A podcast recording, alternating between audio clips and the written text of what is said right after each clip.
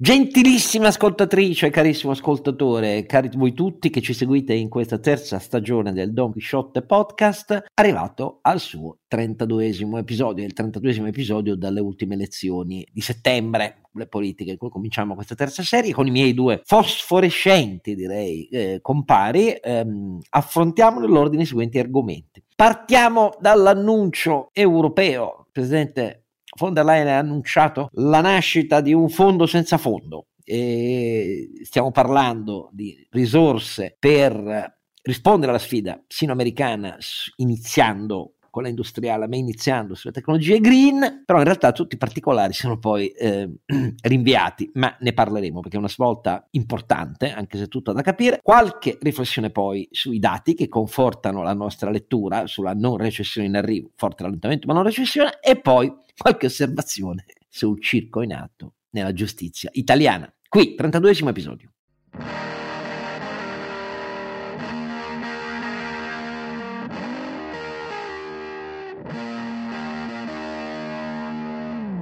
Il tipo con la voce incerta, l'armatura tutta a pezzi ammaccata e la bacinella in testa sono sempre io, Don Chisciotte, mentre è molto più eh, in tiro, ci vuole poco.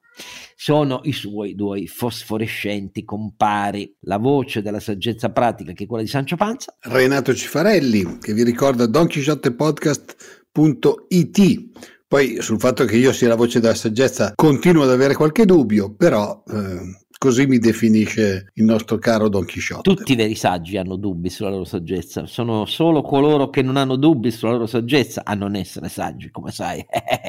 Questo è una vecchia... Anche questa è vera. È un vecchio tesoro socratico che non bisogna dimenticare. Mai chi ha dubbi fa le domande. Le domande giuste contano più di coloro che credono di avere le risposte sbagliate. Questo è, e infatti a questo si ispira il tuo successo nella vita, a differenza dei miei fallimenti fantoziani.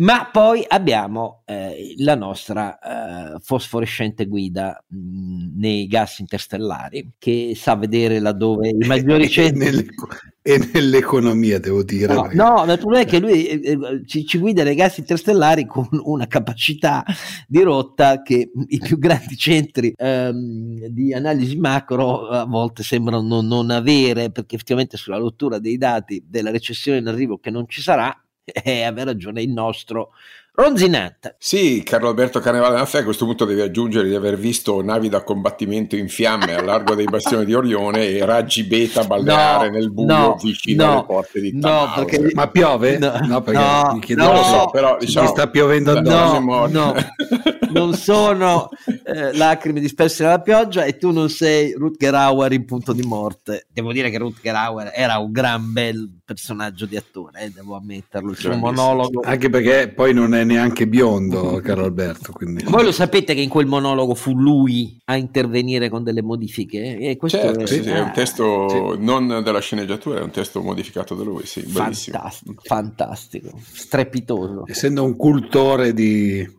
di quel film, lo sapevo. Va bene, allora cominciamo proprio da questo. Anche il Fondo Monetario Internazionale ti dà ragione. Beh, scusate se è poco. Ma perché ascoltano il podcast? Eh, eh, e, si ade- e, si adeguano. Eh, mica siamo un talk televisivo italiano di quelli che pretendono sempre di fare. Noi siamo modestissimi. No, però sai, correggere di 0,8 punti il PIL del 2023 dell'Italia a, a tre mesi di distanza, so, un po' perché hai proprio sbagliato a leggere. Hai sbagliato a leggere il paese, hai sbagliato a leggere le dinamiche europee che cos'è eh, che hanno sbagliato secondo te? Ma hanno sottovalutato la, la varietà, la diversificazione e la, e, e la, flessibilità dell'economia italiana e la capacità di adattamento in generale dell'Europa, eccetto la Germania, che è ovviamente il paese più rigido, che va benissimo. Lo diciamo da, quanti, da quanto tempo, Oscar? Da quando è iniziata ah, sì. la crisi, no? Ah, sì. eh, ehm, e, sia a livello industriale che a livello politico la Germania ha, ha, ha avuto una crisi di rigidità sostanzialmente. Eh, L'Italia, eh, che certamente ha pregi di flessibilità e una diversificazione di settori così vasta da consentire compensazioni, tant'è vero che il nostro export ha fatto faville perché comunque eh, il, la nostra competitività in termini di tempo, di reattività di tempo e in termini di ad, ad, adattamento alle variazioni è proverbiale veramente eh, un po' a livello mondiale. La Francia e la Spagna la Spagna ha, sofferto molto meno la crisi energetica di noi e la Francia anche perché ha il nucleare. Quindi la lettura del, di, di, di, tre paesi importanti d'Europa è stata una lettura superficiale a livello microeconomico, secondo me.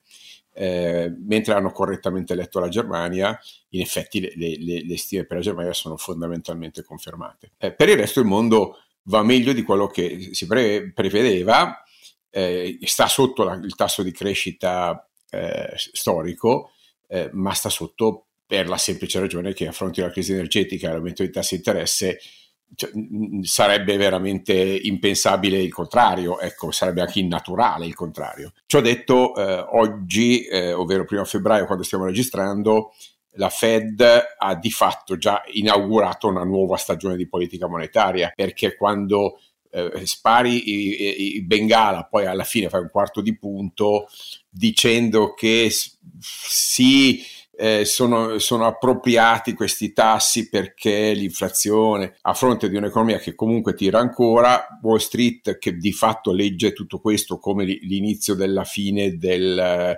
del ramp up, d'altra parte i livelli dei tassi americani sono comunque il doppio, che, il doppio quelli europei, quindi è anche è anche ragionevole che la crescita del, dei tassi americani si fermi molto presto. Eh, vediamo cosa farà la, la BCE, probabilmente mezzo punto ci può stare, anche perché l'economia europea va meno peggio o, o meglio se volete di, eh, di, come si prevedeva, quindi questi timori di recessione innescabili dalla eh, crisi energetica e accelerabili dalla politica monetaria alla fine non si stanno manifestando. C'è da dire sì che noi abbiamo avuto tecnicamente un ultimo trimestre 2022 con un meno 0,1%, ma stiamo parlando veramente de, de, di errori statistici, cioè di, di, di un intervallo di confidenza assolutamente irrilevante, cioè diciamo che l'economia che ha subito il più grande shock dei prezzi proprio nell'ultimo trimestre, il più grande picco di inflazione, la paura più significativa, un cambio di governo, insomma se in queste condizioni l'Italia di fatto diciamo, non, non cresce ma, ma, neanche decresce, vuol dire che la performance del sistema economico è, è, è tutto sommato soddisfacente. Aggiungiamoci anche che invece la dinamica del mercato del lavoro è proseguita in senso positivo, cioè abbiamo creato eh, in questo paese eh, un, un, milione di posti di lavoro, certo magari non sono posti di lavoro di primissima qualità, ma di fatto sia l'occupazione sia la partecipazione al lavoro stanno arrivando a livelli che non si vedevano da anni, in certi casi addirittura la partecipazione al lavoro è, è, è a, un, a, un, picco storico. Eh, tutto questo promette garanzie e fuochi d'artificio per il 2023? No. No. Eh, però consente di guardare a, allo scenario che, ci, che, abbiamo davanti con come dire, una, una, un'opinione diversa i tassi di, eh, su PMI, le propensioni all'investimento delle imprese, c'è un piccolo ritorno indietro della, eh, della, fiducia dei consumatori, ma stiamo sempre parlando di livelli che stanno sopra il 100, eh, ci dicono che comunque anche a livello di trend l'economia italiana è su un percorso di lieve crescita perfettamente compatibile col contesto macroeconomico e geopolitico. Eh, certo, bisogna vedere cosa succede, e qui magari ne parliamo proprio questa sera, eh, quando cambia il vento dell'intervento di politica industriale americana ed europea. Qui il, il tema che l'Italia che sta facendo bene è l'Italia agganciata alle catene del valore globali, ma queste catene del valore globali si stanno modificando e potrebbero modificarsi radicalmente. Qui la risposta doveva arrivare e deve arrivare a livello europeo e non solo a livello nazionale. A livello nazionale non ci arriva per due ragioni, mancanza di denaro e mancanza di lucidità e quella a livello europeo, caro Oscar, lascio commentare a te, mi sembra che sia un grande calcione alla lattina per adesso. Allora, questa è in effetti la novità del primo giorno di febbraio, la novità che fa seguito uh, a un dibattito eh, politico tra le cancellerie europee rispetto ai tempi europei sufficientemente accelerato, ai tempi accelerati, perché se pensate la risposta all'Inflation Reduction Act americano, al, eh, al piano pluriennale di eccellenza della, dell'industria, dell'autonomia dell'industria cinese e così via, parte in realtà il 19 dicembre con una conferenza stampa congiunta di, dei ministri dell'industria di Francia e Germania che propongono come risposta la semplice, continuata mh, deroga al temporary framework, si chiama così la proroga eh, delle deroghe ai divieti di aiuti di Stato che l'Unione Europea ha varato in pandemia e che poi ha rafforzato con qualche limitazione, ha confermato, non rafforzato, ha confermato con qualche limitazione anche a seguito dell'invasione russa in Ucraina eh, di oramai quasi un anno fa, tra 24 giorni e un anno mh, mm, che l'invasione è cominciata.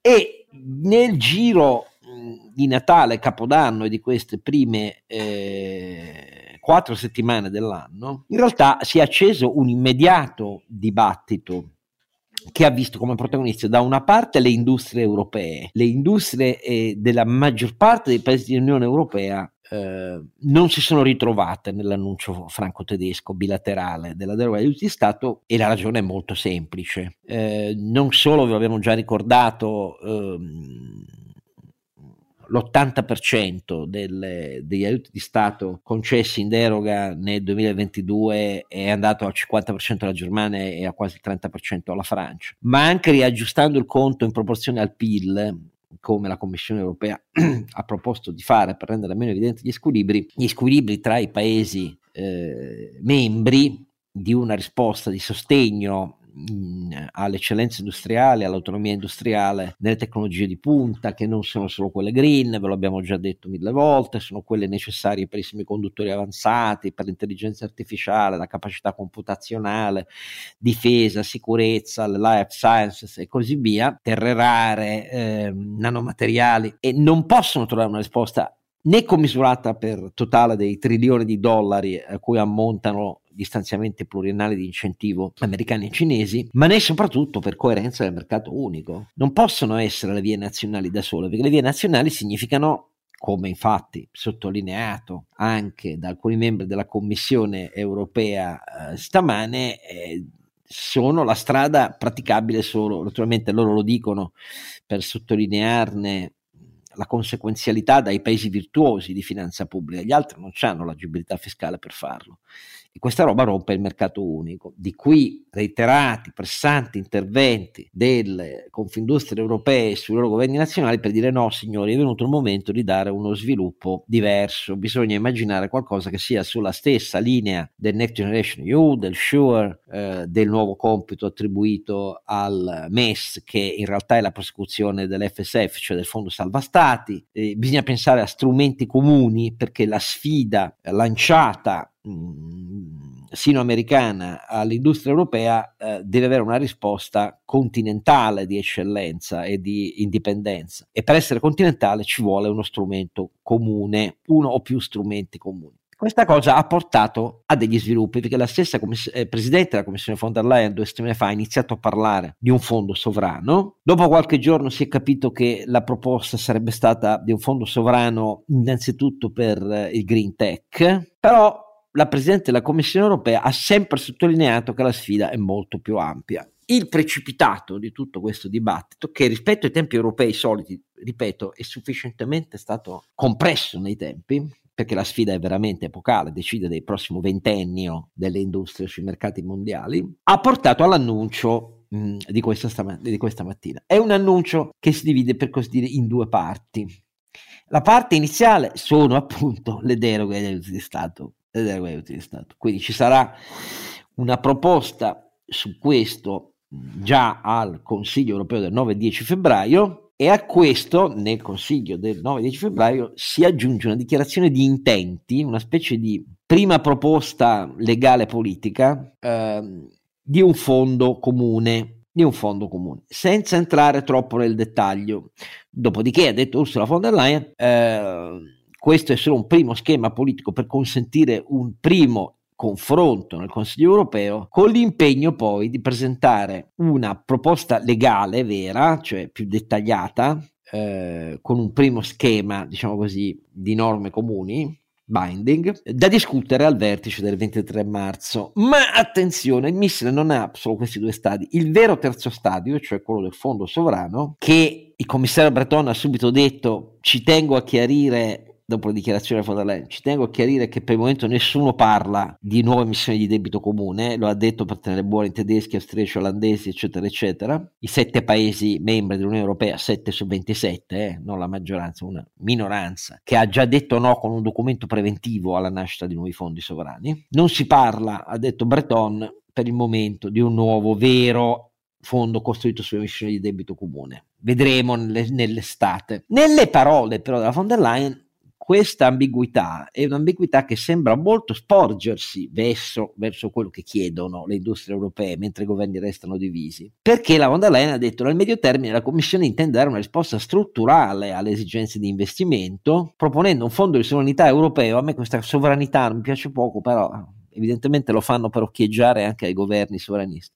Fondo di sovranità europeo nel contesto della revisione del quadro finanziario pluriennale prima dell'estate 2023. Questo c'è scritto nel comunicato della, della, della Commissione. E questo fondo, ha aggiunto la von der Leyen, ha l'obiettivo di preservare testuali parole, un vantaggio europeo su tecnologie critiche ed emergenti rilevanti per le transizioni verdi e digitali, tecnologie informatiche tra cui la microelettronica, informatica quantistica, intelligenza artificiale, biotecnologia, bioproduzione, tecnologie a zero emissioni. Dicendo questo strumento strutturale si deve basare sull'esperienza di progetti multinazionali coordinati nell'ambito degli IPCEI, quindi come vedete nell'ambito degli IPCEI no, non con emissione di debito, e cercherà di migliorare l'accesso di tutti gli Stati membri ai tali progetti, quindi ovviando agli ostacoli della pura deroga agli aiuti fiscali dovuta alla minore agibilità fiscale dei paesi invece più indebitati, salvaguardando in tal modo la coesione del mercato unico dai rischi causati da una disponibilità ineguale degli aiuti di Stato. La Commissione naturalmente collaborerà con gli Stati membri nel progettare del fondo di sovranità per garantire che soddisfi le rispettive esigenze. Ecco, come vedete è un annuncio che nelle parole di von der Leyen è molto promettente, però, però però io mi sono limitato qui alla sintesi estrema di quello che è stato detto e del comunicato della Commissione. Iniziamo a sentire cosa ne pensano Carlo Alberto e Renato. Ma ti dico subito, Oscar, che io penso che eh, sia un modo per prendere tempo e dare eh, le, copertura legale a, all'attività che stanno già svolgendo Francia e Germania eh, perché diciamo, i fondi appunto sono senza fondo perché stiamo parlando di un riciclaggio diciamo, di, di, di, di, partite già aperte. Per Tant'è vero che poi la von der Leyen ha detto, proprio per, per confermarti, per spiegarlo ai nostri ascoltatori, ha detto no, noi raccomanderemo ai governi di riorientare anche parte del PNRR a favore di investimenti per il Green Tech, ehm, dobbiamo riorientare una parte del Recovery EU per il Green Tech, eccetera, eccetera appunto fondo senza fondo, perché stiamo parlando di risorse già tutte stanziate. Sì, esatto, stiamo parlando di riallocazione di capitoli di spesa già aperti, eh, quindi non, non, è denaro fresco, parliamoci chiaro, mentre i 370 miliardi di Biden sono soldi veri e, e peseranno. Eh, però se posso commentare invece su, eh, sul terzo pilastro, allora eh, io sono in parte d'accordo con eh, la, la, posizione tedesca e olandese, cioè non si fa debito comune senza un piano di asset comuni. Per me eh, diciamo, sarà, sarò anche un, un, un, affezionato a principi contabili antichi, ma se fai debito devi costruire degli asset, non è che tu, permette di boomer. Tu hai sempre in boomer. testa le ascisse le ordinate, come qualcuno Ecco, non si fanno boomer. i movimenti, bravo, queste cose tipo ascisse ordinate, dare avere, attivo e poi queste cose tra, sì, passate, trapassate, guardiamo, buttiamo il cuore oltre l'ostacolo. Vabbè, adesso non mi fate fare i commenti. Um, fammi tornare al punto che eh, il modello eh, americano mette soldi federali per beni di tipo federale, cioè competitività del sistema federale americano. Noi non possiamo mettere soldi europei ancora col modello PNRR, perché sono soldi europei che vanno ai singoli stati. E abbiamo visto come li ha spesi l'Italia, li ha spesi esatto. non benissimo, si può dire. No? Quindi io personalmente sono contrario a, a ripetere quell'errore. Per me il debito comunitario deve produrre beni pubblici europei, quindi progetti o eh, di ricerca primaria eh, eh, a utilizzo aperto o infrastrutture comuni, cioè serve investire sui confini d'Europa, non entro le nazioni. Eh, in questo senso manca una politica industriale europea che eh, faccia da come dire, guida di investimento per il debito. No? Eh, finché non c'è un piano europeo chiaro e finché l- la Commissione europea si limita a fare da, fammi dire, vigile urbano del, delle scelte di, di, eh, industriali dei singoli paesi, mh, ha anche poco senso un intervento finanziario in quel senso. Quindi, secondo me, mancano un po' le premesse, caro Oscar, mancavano un po' le premesse. La debolezza della posizione eh, italiana era, era sbaccata, cioè lo facevamo perché avevamo le pezze fammi dire, al gluteo. Eh, cioè, altrimenti... detta in due parole, ci vuole un Invest EU che si concentri sui progetti, non sugli stati. Esatto, sui progetti. Ah. Ma in realtà questo la, la, la Stager l'ha detto chiaramente, no? Eh, Stager ha detto, in realtà ha passato tutto il suo intervento a dire che gli aiuti di Stato sono un danno per il mercato unico, d'altra parte è il suo mestiere, no? eh, e che eh, se, fateli, ma se proprio dovete farli, fateli il meno possibile, tenendo presente che l'Italia ne ha fatti un terzo in termini di rapporto al PIL eh, rispetto alla Francia e alla Germania, eh, che hanno fatto interventi tra il 6 e il 7% del PIL, giusto per capire eh, la dimensione, mentre siamo circa 2,5%. Per cui sì, manca un Invest EU dove la politica industriale miri alla costruzione di beni federali, cioè beni che siano orientati all'Europa. Eh, sicuramente e finanziati con, e con, tasse de, con, con, tasse europee. Io ho già proposto tempo fa di fare una, una direzione all'IVA europea in modo da assicurare flussi fin- finanziari che, sapete, finché i tassi erano ne- negativi, di fatto non servivano ci flussi per pagare. Eh, eh, che tira in Italia ci impiccano. caro Oscar, cioè, cioè, come sai, a me mi hanno già nominato dentro al concistoro, sai che mi frega, cioè sono, ormai sono beato. Non sarà, non sarà la prima volta, Oscar. Esatto. Però ecco, il tema vero è che mancano un pochino, cioè qui vogliamo far debito, ma non ci sono le idee chiare né su come finanziarlo. Vuoi la tassa non... pagata a chi vuole espropriare gli immobili degli italiani? Ah, su quello torniamo poi, su quello poi torniamo.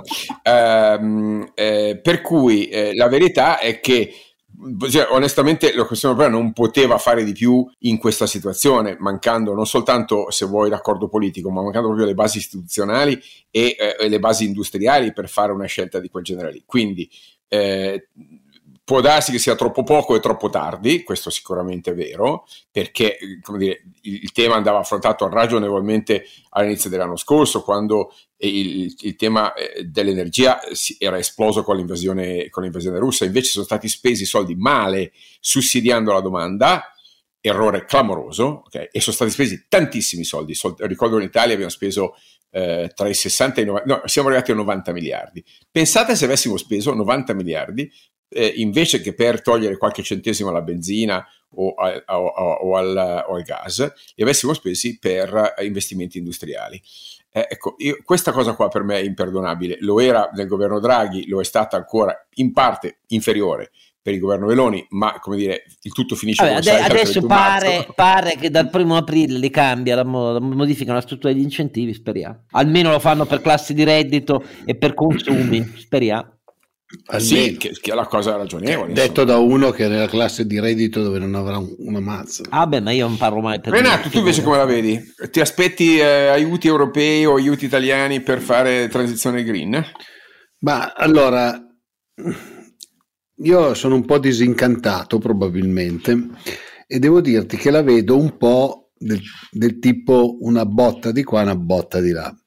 Nel senso, in questo momento ho l'impressione che eh, l'Unione Europea abbia da un lato il problema che diceva Oscar di giustificare il fatto che ci sono dei paesi che hanno più eh, flessibilità dal punto di vista fiscale o hanno più possibilità dal punto di vista di indebitamento e che stanno decidendo di aiutare spontaneamente le loro industrie per cercare di proteggerle dalla concorrenza americana. Qual- e parliamo di Francia e Germania, tanto per intenderci.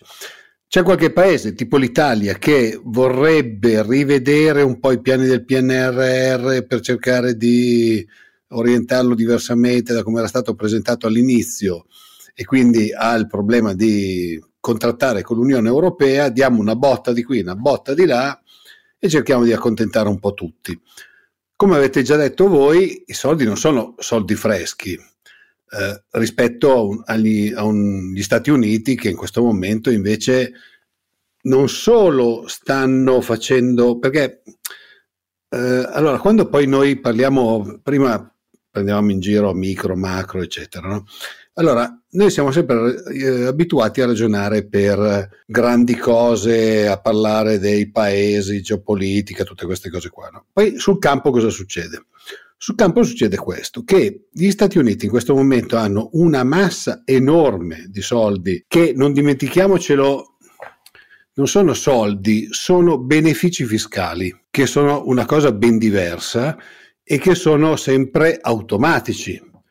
Perché l'Unione Europea ha il cattivissimo difetto di mettere soldi in base a fai la domanda, eh, fai la gara, fai questo, fai quello, fai quell'altro, prepari un sacco di burocrazia. Tanto è vero che leggevo un articolo su Financial Times eh, in questi giorni, alla fine ai fondi europei hanno accesso solo le mega grandi aziende che hanno dei team di X numero di persone che possono mettersi lì, preparare i documenti, contattano quelli dell'Unione Europea, si fanno dire come preparare i documenti, se non va bene così te li facciamo così, se non va bene questo ti facciamo quello, ma non sono soldi che poi arrivano, diciamo, abbastanza diffusi in modo automatico al sistema industriale.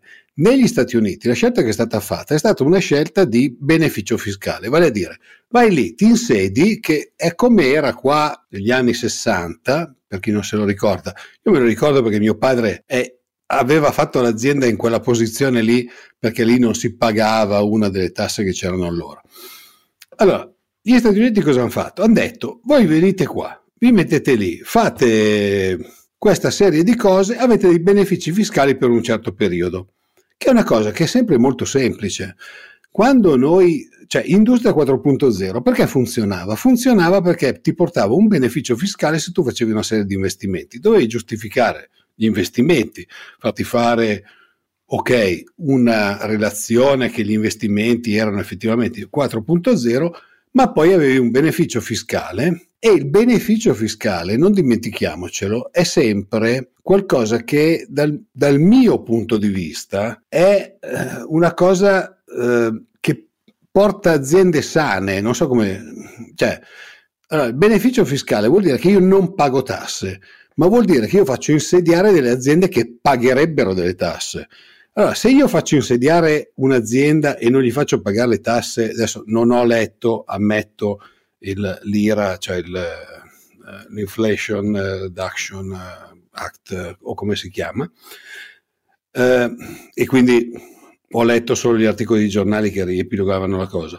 Però se tu fai insediare un'azienda e gli dici per cinque anni non paghi le tasse, dal sesto anno l'azienda probabilmente, ok, se è una multinazionale magari cercherà di ottimizzare le tasse che paga, ma le tasse le paga. E poi Un'altra cosa che, ci, che ci dimentichiamo sempre, che è stato il motivo per cui l'Irlanda ha sempre tenuto una tassazione bassissima sulle aziende, comunque se un'azienda assume una certa quantità di persone, tutte quelle persone vengono retribuite e pagano le tasse localmente. Allora cosa succede? Che l'Unione Europea è, è un'unione, è, è proprio un concistoro di burocrati e loro hanno sempre in testa questa cosa per cui fanno le gare, cioè ci mettono pochi soldi, difficili da raggiungere e possibilmente poi i soldi vanno sempre ai soliti 6 o 7 grandi gruppi che per carità va benissimo, però non ti portano lo sviluppo che probabilmente porta. E in questo momento ci sono gli stati americani che sono in giro a caccia di aziende che hanno voglia di insediarsi negli Stati Uniti. Cioè se tu vai là e gli dici vorrei insediarmi, questi ti fanno i ponti d'oro, ti danno tutte le cose che ti servono, in pochissimo tempo sei, sei insediato e questo farà la differenza di insediamento prossimi, del prossimo periodo con una differenziazione molto forte fra Stati Uniti ed Europa, no, senza dimenticare che gli Stati Uniti rimangono sempre, per alcuni prodotti, uno dei mercati più importanti al mondo. E quindi tu ti vai a localizzare oltretutto in un mercato che dal punto di vista anche diciamo, dell'output è, mercato, è, uno dei mercati più importanti del mondo. Cioè, sono due concezioni completamente diverse. Qua in, qua in Europa siamo completamente burocratici. Gli Stati Uniti hanno, cioè, io oggi, beh, eh, stamattina ho letto l'articolo Financial Times, mi sono anche un po' arrabbiato perché la Vestache diceva voglio, eh, il, voglio fare un, dell'Europa un posto business friendly tutte le leggi che hanno fatto negli ultimi anni sono l'opposto del business friendly. Perché se uno va a vedere tutte le leggi sugli imballaggi, il REACH e tutte le, le, leggi nuove che sono state fatte, per carità, sono perfettamente d'accordo che noi dobbiamo tutelare l'ambiente, ma se tutelare l'ambiente vuol dire che le piccole aziende non sono in grado di lavorare, naturalmente c'è qualcosa che non funziona. Scusate il pippone. Piccole aziende sono in grado di lavorare, eh, spieghiamo, qui non si tratta di l'AI, l'AI, lamentele, si tratta del fatto che il colossale aumento degli obblighi a carico delle aziende, per esempio per la tracciabilità totale di ogni componente, significa immenso lavoro di ehm, registrazione, accumulo dati, eccetera, eccetera. Ma poi è impossibile da fare. bravo, eh, faccio l'esempio concreto, così la gente capisce a caso, per esempio. Allora, in questa stessa logica, annuncio che qualche, qualche parola la spendiamo per eh, la, per me, bellissima e molto opportuna lettera che il neo presidente nominato da poco eh, del dei costruttori di auto europei, si chiama ACEA la sigla, l'acronimo, eh, Luca De Meo, che è, è il capo di Renault e che viene ovviamente da scuola automobilistica italiana, poi in Seat eh, e poi a, alla Renault, eh, ha inviato alle istituzioni europee proprio sull'automotive e i difetti sostanziali della regolamentazione europea. Qui, tra poco. Cosa ha scritto il presidente dei, eh, dell'associazione costruttori eh, di, eh, dell'automotive europeo alle istituzioni europee? Una lettera nella quale dice: Guardate, cari signori, noi abbiamo bisogno di riaprirlo il vostro dibattito che considerate chiuso su 50 o 55, nonché sul nuovo aggravio comportato dalla, dalle nuove disposizioni sulle emissioni auto, eh, il modulo Euro 7 si chiama così. Perché Va bene che la politica scelga la strada che porta alla neutralità ambientale, cioè la neutralità delle emissioni, ma voi, a differenza di quanto accade nelle altre grandi piattaforme continentali, l'avete scelto non battendo la strada di un'altra neutralità concomitante, e cioè la neutralità tecnologica. Voi avete deciso dall'alto una decisione politica, burocratica, citofonare Timmermans per capire, il commissario europeo che è il vero motore di tutte le normative su questo, e avete scelto e indicato la via obbligata unica, invece di lasciare aperto al mercato il miglior mix di tecnologie per ottenere l'effetto dell'abbattimento di emissioni a prescindere dalla tecnologia utilizzata. No, voi avete indicato una strada unica, quella dell'elettrificazione per l'auto, con il 2035 per l'addio ai motori benzina e diesel prodotti nel nuovo, ovviamente, è un termine più ampio poi per l'usato, eh, però insomma 2035 stop. E ehm, così facendo state attenti perché tutta l'industria dell'auto non fanno altro che ripetervi ma rimangono inascoltate che questa strada ci porta diritti all'appesantimento della nostra dipendenza di componenti fondamentali che non sono nel nostro dominio per battere questa strada, a un aumento elevatissimo del costo e non i ceti a minor reddito, ma anche il ceto medio europeo non ha i soldi, lo rivelano i dati dei mercati dell'auto, per comprare vetture che costano molto di più per via di questa scelta di un'unica tecnologia, a prescindere dalla disponibilità nostra dei materiali e della tecnologia stessa per battere questa sola strada.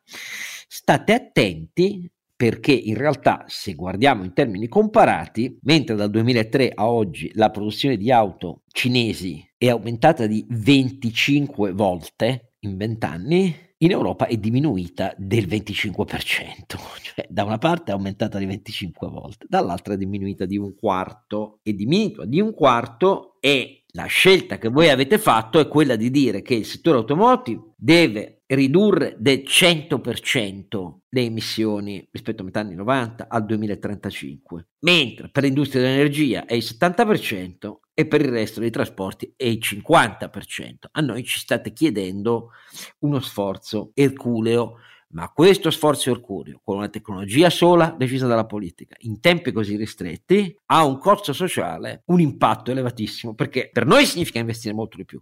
L'effetto sono auto più care. L'effetto sociale è che non hanno un mercato attualmente, né si può pensare che tutto il sovraccosto se lo sobbarchi lo Stato e quindi questo significa chiudere gli stabilimenti, perdere occupati. Solo per la Renault di cui parla a buon titolo perché è capo, significa perdere per esempio quattro stabilimenti e parliamo solo di una casa automobilistica, quella a nome della quale ho titolo per parlare. Una lettera piena di dati che eh, dovrebbe essere assunta nel dibattito europeo come un punto di riferimento assoluto. Ho l'impressione che la politica europea faccia finta di non ascoltare. Che dice Carlo Alberto? Che dice Renato? Ma di sicuro faranno finta di non ascoltare oppure diranno che come al solito i costruttori europei non vogliono investire, non vogliono fare tutte queste cose, eccetera, eccetera. Allora, che non ci fosse, che il problema fosse la neutralità, eh, la neutralità tecnologica, noi l'abbiamo detto dal primo momento. Esatto.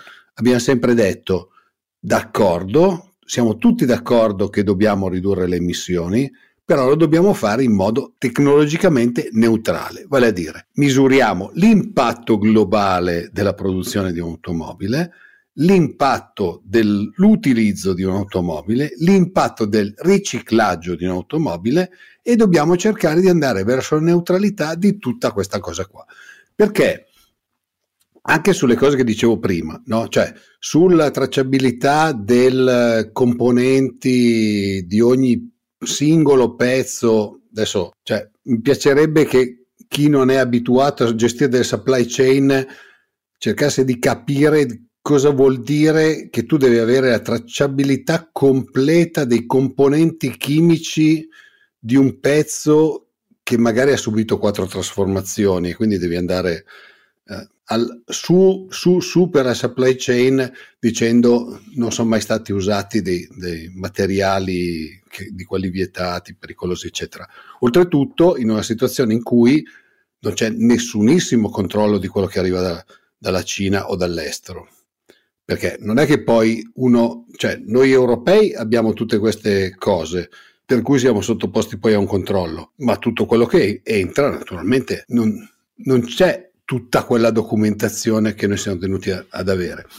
Allora, quando noi parliamo di neutralità tecnologica e la lettera di Nemeo si concentra su quella cosa lì, è perché la scelta è stata fatta a prioristicamente dalla Unione Europea e visto le ultime cose che si sono sviluppate nell'Unione Europea, una mia convinzione del tutto personale e qua mi assumo la responsabilità io di quello che dico è che il dubbio che ci siano stati interventi esterni da parte di chi ha interesse Dici, eh? a, che, a che ci sia queste cose qua diventa molto forte.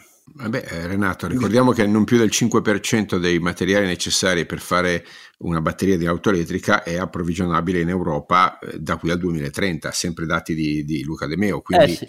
eh, è ovvio che questa cosa favorisce. Eh, ripetiamolo, non più del 5%. 5%. Si vuol dire che il 95% è di importazione almeno per altri 6-7 anni. 90, poi scenderà al 90, all'80%. Ecco. Sì, eh, quindi, è sempre dallo stesso paese. È sempre dallo stesso paese che è la Cina. Ricordiamo che c'è anche un tema infrastrutturale, perché poi la, la, la, la transizione questione è un tema di interdipendenze, cioè la rete di ricarica è, è, sta crescendo a livelli che sono un settimo di quelli necessari. Ci sono tendenzialmente ogni settimana circa 2000 eh, stazioni di ricarica a livello eh, europeo, in Italia siamo indietrissimo, ne servirebbero 14.000 a settimana per allinearsi allo switch over del 2035, altrimenti non ci arriviamo, no. altrimenti, altrimenti cioè, non abbiamo posti per ricaricare. E questo no, è l'ultimo miglio, anzi l'ultimo dobbiamo, metro. La dobbiamo produrre poi l'energia, perché esatto, noi esatto. facciamo il conto di passare a tutto riscaldamento elettrico in, in casa e tutto a trazione elettrica di energia, ce ne serve, adesso io non ho sotto mano i dati, ma ce ne serve, eh? ce, ne serve, ce ne serve tanta. Ce ne serve tanta sì, sì. Quindi c'è un tema infrastrutturale e poi c'è la rete di trasporto e di, di, alimentazione eh, che va, va, un po' ripensata perché il carico potrebbe, non, anzi quasi sicuramente non, non reggere. Eh, quindi, eh, insomma, non... Guarda, io faccio sempre l'esempio, caro Alberto. Allora, noi in questo momento abbiamo dei condomini medio-grandi, quello dove vivono le mie figlie, dove ci sono 30-40 garage. Allora, se noi abbiamo full electric e ci sono, diciamo, 25 macchine che vengono usate regolarmente, fai pure 20, per caricarle con alta potenza, ogni condominio deve mettere una cabina elettrica e in ogni condominio devono arrivare i cavi che alimentano una cabina elettrica. Siccome io ho un'azienda e so cosa vuol dire avere e gestire una cabina elettrica non è proprio una super passeggiata. Tanto è vero che da quanto so io, in alcuni condomini, proprio perché i condomini non sono fatti per avere, cioè tu hai la luce nel garage, ma la luce del garage di solito è attaccata sotto il condominio. È evidente che se ci attacchi la, l'auto elettrica consumi molto di più. In alcuni condomini stanno vietando di, attacca, di mettere le auto elettriche in ah, garage. Certamente, certamente. Ci aggiungo un elemento che è l'elefante nella stanza di cui nessuno ha mai parlato, ma è importante ricordarlo. Eh, I veicoli a motore eh, generano circa 400 miliardi di euro di tasse ogni anno eh, nel mercato europeo, 400-380 miliardi. Eh, non ne parla nessuno, ma eh, in realtà rimuovere la prassi fiscale sia sulle auto, penso appunto alle tasse, tasse di circolazione e sulla benzina, sui consumi, in generale, come dire, la tassazione, il prelievo fiscale sul veicoli a motori è una delle primarie fonti di incasso dello Stato, come sappiamo ogni imbecille eh può aumentare il prezzo della benzina alzando le tasse eh, noi siamo di fronte a un suicidio fiscale del, degli attori europei perché no, beh, su, suicidio, prima di arrivare al suicidio fiscale pagheremo l'energia con delle accise eh, però vogliamo forti. ricordarlo ai cittadini insomma perché non, dire, non, è che la coperta sia no ma il bello è che questa decisione questa che riguarda il, l'auto è presa a prescindere da tutto questo e se tu sollevi queste obiezioni ne ho una lunga esperienza ormai da un anno e mezzo ottieni i fischi e i lazzi degli ambientalisti che dicono ah questo queste sono le scuse perché voi difendete i motori diesel, i motori a benzina, eccetera, eccetera. È diventata una questione ideologica perché scusate, no, veramente noi difendiamo la, la neutralità tecnologica. Esattamente. Sono, cioè, cioè, cioè, noi diciamo che noi diciamo finca, zero emissioni. Finca il migliore, esatto. Tutto questo vorrei precisare, eccetto la mia moto e quella di Renato. Poi tutto il resto può andare nel zero. Però non rompete saranno, i maroni sulla quelle, moto, per favore. Quelle saranno vin, super vintage. vintage esatto. e, poi, eh, e poi io quando andrò a girare in pista con la macchina, pagherò la benzina 150 euro al litro Vabbè, per, due sai, ore. Per due ore, sai com'è. Eh, comunque, a parte queste doverose eccezioni dei due, eh, dei due cavalieri, anzi il cavaliere e del cavallo, ehm, il resto di, d'Europa non si sta rendendo conto delle implicazioni e, e chiedere la, la neutralità come... tecnologica è un principio sacrosanto, non, non, è, non è tifare a, a favore o contro, anzi è, è, è invocare la, l'innovazione tecnologica come soluzione corretta per risolvere il problema delle emissioni che tutti vogliamo risolvere. Il problema è il modo con cui si risolve, non è il fine che è in discussione, è il modo, ricordiamolo a chi ci ascolta. Io, ho... Io ti faccio un altro esempio, eh. caro Alberto. Allora, in agricoltura no? si parla tanto di ciclo combinato e ciclo continuo, quindi eh, biogas, eh, trattori alimentati a biometano, riciclaggio di tutta la parte di rifiuti agricoli che comunque è, un, è, una componente abbastanza grossa all'interno di tutte le produzioni agricole, eccetera, eccetera. Però poi non le vogliamo le centrali a, bio, a, a biomassa, perché nella nostra zona stanno cercando di farne due o tre, tutti non la vogliono. Allora è inutile che diciamo dobbiamo diventare eh, riciclatori, dobbiamo fare eh, il, ciclo, il ciclo combinato, dobbiamo riciclare, eccetera, eccetera. E poi quando è il momento di riciclare, la gente però lo, non lo vuole di fianco a casa, perché da qualche parte gli impianti dovremo metterli, no? O no? Sì, cioè, cioè, ci potrebbe aggiungerci anche il nucleare, sai che il biogas comunque non, non so se arriva a, a, a, una, a, una, una, single digit di, di contributo al, al ah. bilancio energetico. Il nucleare oggi fa un quarto dell'energia d'Europa, insomma, a parte l'eccezione italiana e, e, e le previsioni del, dell'Istituto eh, Mondiale sull'Energia parlano comunque di una quota che si, dovrebbe in ogni caso anche nel medio periodo girare intorno al 15-20%. Ma che, non voglio le antenne 5G, figuriamoci. Sì. Però eh, queste cose meriterebbero una discussione laica su basi scientifiche e non ideologiche. Io francamente l'ecologismo che diventa a sua volta antiscientifico perché diventa fanatico non, non, lo trovo giustificabile. Idem, e soprattutto poi voglio vedere quando arriva il costo sociale tutto questo, perché il costo sociale sarà colpa dei produttori. Io già la, la, la conosco questa.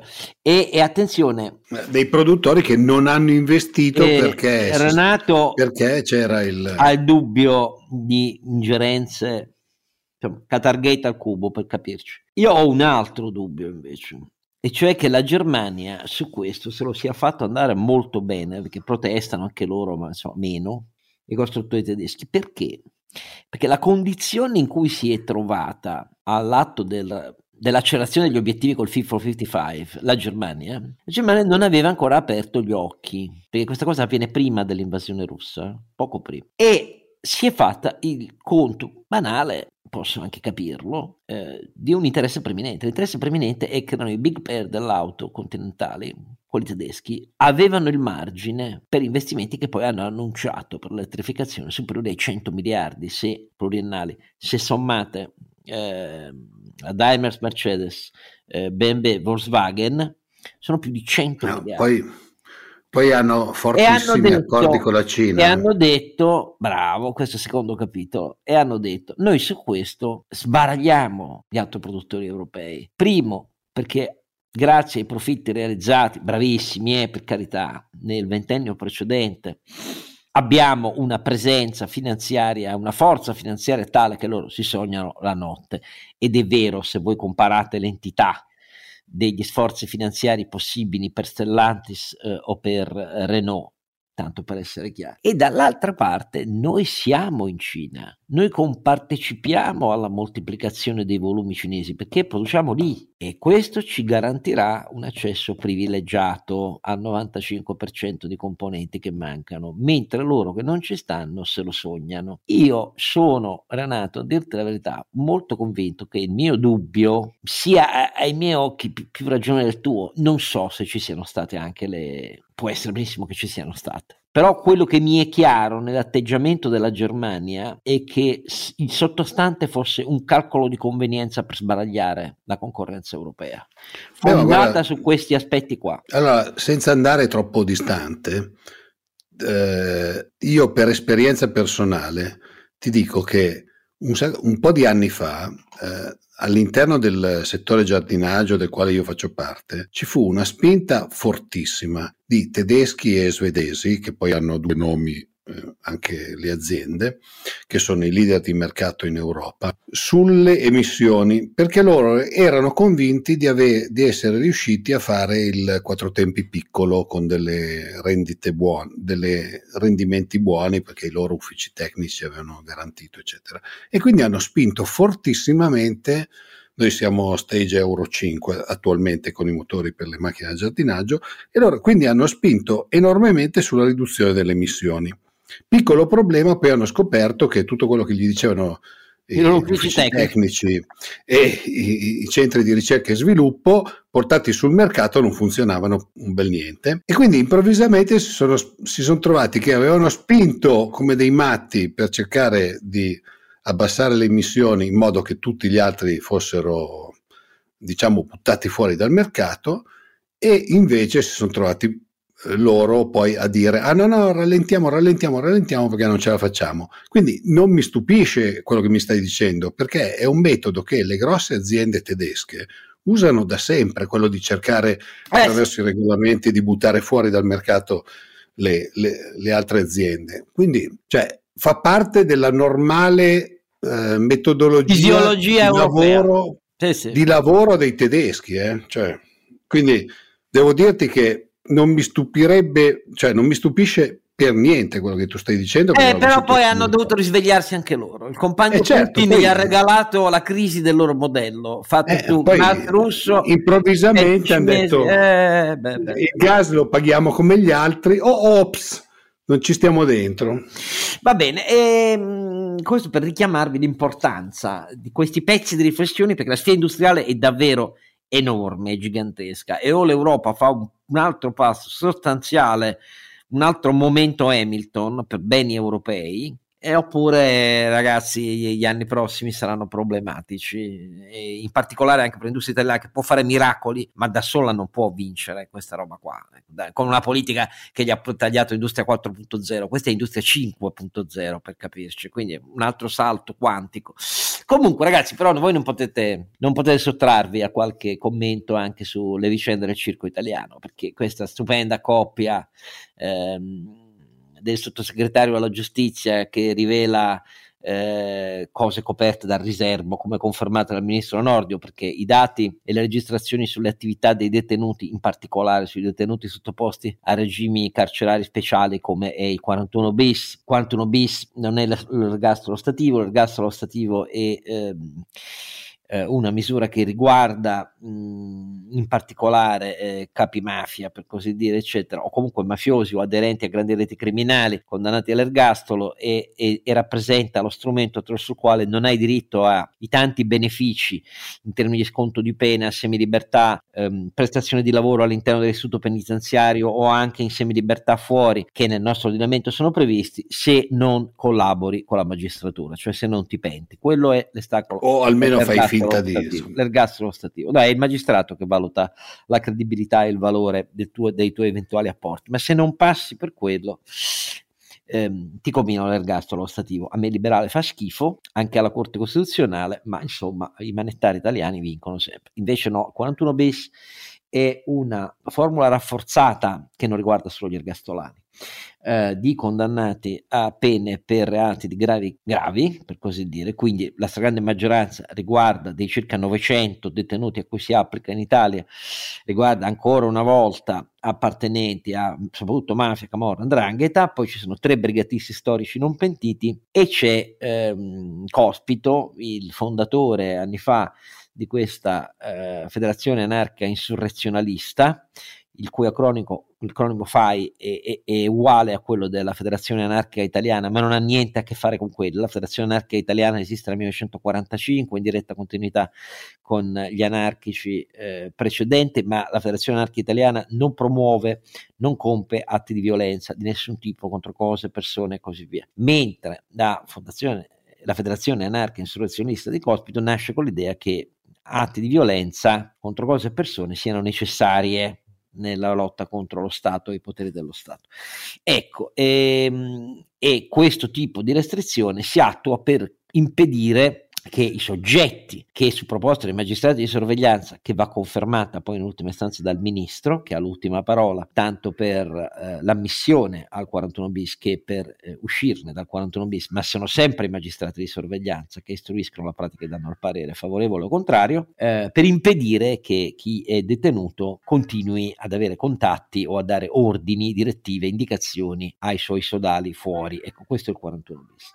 E il sottosegretario della giustizia del Mastro Castro di Fratelli d'Italia eh, rivela atti, visite, conversazioni di Cospito, soggetto 41 bis in sciopero della fame, eh, al suo amico Donzelli, amico Donzelli che è tra altre cose vicepresidente del Copasir, che quindi dovrebbero entrambi sapere, il primo alla giustizia, che quei dati sono in assoluto riservo, dominio del DAP, del Dipartimento Attività Penitenziarie del Ministero della Giustizia e condivisi solo con il ministro e, e, sono riservati. E lui viola la riservatezza, li dà, eh, ne parla eh, o fa leggere gli atti coperti al riservo al suo collega e amico Donzelli, che da vicepresidente del Copasi dovrebbe a propria volta sapere molto bene i doveri istituzionali di tutta la riservatezza, che invece ne fa materia di attacco in aula in Parlamento ai parlamentari che hanno visitato Cospito, chiedendogli voi siete coi terroristi, non siete con lo Stato.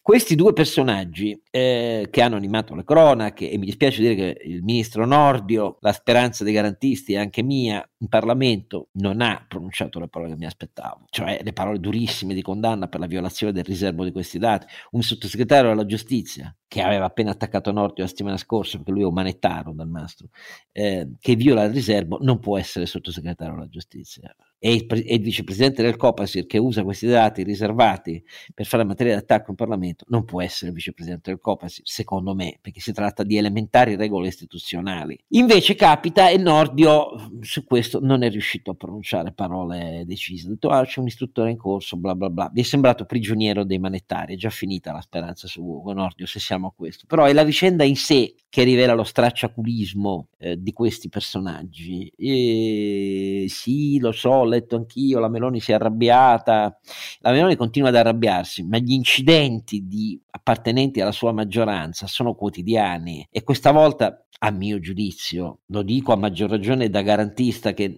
è contro l'ergastolo stativo e vi dirò la Corte Costituzionale si è anche espressa, per esempio nel 2018, su un caso particolare in cui c'era un'impugnativa costituzionale per un 41 bis e ha detto che su alcuni particolari del regime del 41 bis la Corte ha tutti i suoi dubbi di legittimità costituzionale, cioè gente che non può neanche cucinarsi in, in cella, cosa c'entra cucinarsi in cella con eh, le attività di coordinamento, di indicazione all'esterno di attività delittuose? Un cazzo di niente, è un semplice eh, regime di come devo dire, di peggioramento della qualità della vita elementare, ecco, cioè è una cosa di persecuzione, a me queste cose fanno orrore, ma proprio perché la penso così, che ci siano esponenti da una parte del governo e dall'altra vicepresidente del Copasir che violano i doveri elementari per accendere un dibattito sui toni più barbari, allora siete con, lo, siete con, i terroristi e non con lo Stato. Tutto questo allontana ogni possibilità di affrontare seriamente questi argomenti. A me fa schifo questo modo di fare e mi fa schifo che essere prigionieri della logica di partito obblighi eh, Meloni e gli altri a difenderli, perché invece io credo che il governo acquisirebbe maggiore autorevolezza, qualunque sia poi la sua posizione, molto probabilmente non sarà la mia, perché loro vogliono lo Stato forte, a prescindere dai diritti elementari della persona, ma li priva di autorevolezza, perché li schiaccia su una posizione di barbarie che fa di ogni cosa, anche delle cose riservate, per leggi fondamentali dello Stato, che presiedono alla sicurezza dello Stato di cui loro si riempiono sempre la bocca, violandole diventa tutto pura barbarie e a me questo fa schifo, non ci posso fare niente. Come la pensate voi invece? Magari voi dite, ma è solo il circo italiano, tanto tra due giorni è tutto finito. Possibile? Beh, quello sicuramente, nel senso che le polemiche italiane sono polemiche all'interno di un bicchiere d'acqua. Mi sembra, ahimè, purtroppo, e la cosa mi dispiace molto, l'ennesima dimostrazione del livello istituzionale di coloro che abbiamo in Parlamento. Molto semplice, cioè persone che probabilmente hanno un, una capacità di capire quello che è il loro ruolo all'interno di quell'istituzione abbastanza limitata. Ormai siamo, mi sembra, al tifo calcistico anche in Parlamento, però insomma da, da un parlamentare non mi aspetto il livello di attenzione istituzionale di un tifoso della curva, ecco, mettiamola così. Carlo Alberto? Mm, direi spettacolo penoso della qualità, parlo di metodo adesso, nel merito non ho molto da aggiungere a quello che hai detto tu, eh, per me vedere insomma che siamo ridotti a questo livello di strumentalizzazione delle regole fondamentali di uno Stato e sono dimostrazioni di profonda mancanza di cultura liberale e di rispetto delle istituzioni, eh, di rispetto dei carcerati, della legge, dell'indipendenza della magistratura eh, e del ruolo del Parlamento. Insomma, un filotto di, di, di boiate pa- parafasciste, per essere preciso, caro Oscar. Che Dio ah, va bene, eh, credo che possiamo su, che chiudere su queste nostre amare parole, perché guardate, ci dispiace tutto questo, perché non c'è nessuna... Il nostro non è uno spirito partigiano, perché sono di Fratelli d'Italia e noi siamo dall'altra parte, noi non siamo da nessuna parte di, di tutto quello che c'è in Parlamento oggi. E il problema Tanto, è guarda, che... De- degli anni, Oscar, sono passati tutti eh, e tutti ci hanno accusato di essere no, dall'altra ma, parte. Ma il problema quindi. è che il degrado del mancato rispetto, della mancata conoscenza, della mancata osservanza delle regole istituzionali più elementari, non è che una scala sempre in azione in una sola direzione, la discesa della qualità e dell'efficacia dell'azione pubblica italiana prescindere dalla politica, viene prima dalla politica.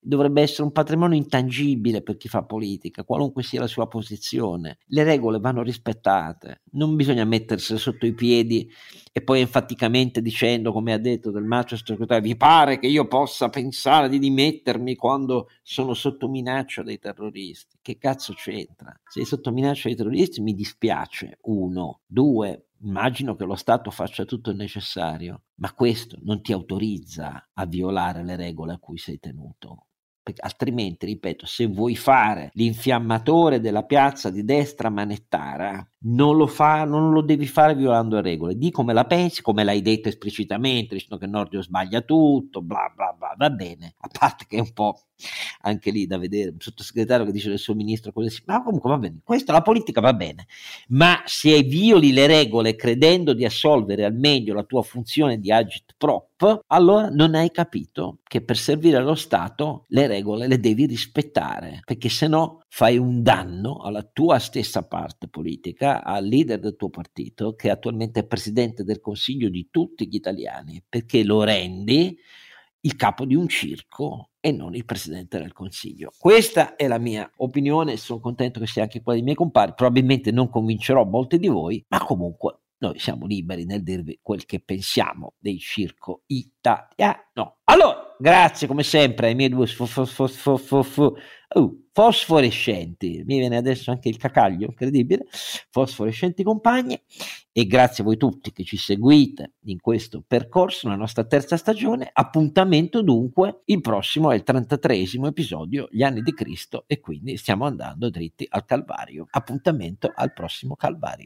Don Chisciotte è un podcast autoprodotto da Oscar Giannino, Carlo Alberto Carnevale Maffè e Renato Cifarelli in collaborazione con mdeaudio.com. Post produzione di Daniele Adamo. Per la pubblicità scrivete a info at donchisciottepodcast.it. Sigla e musica originale incisa dalla famiglia Bonfiglio. L'autore è Michele Novaro. Copertina di Simone Angelo Ferri e non ci sono autori perché andiamo rigorosamente a braccio, mentre le uscite sono regolari nella loro irregolarità.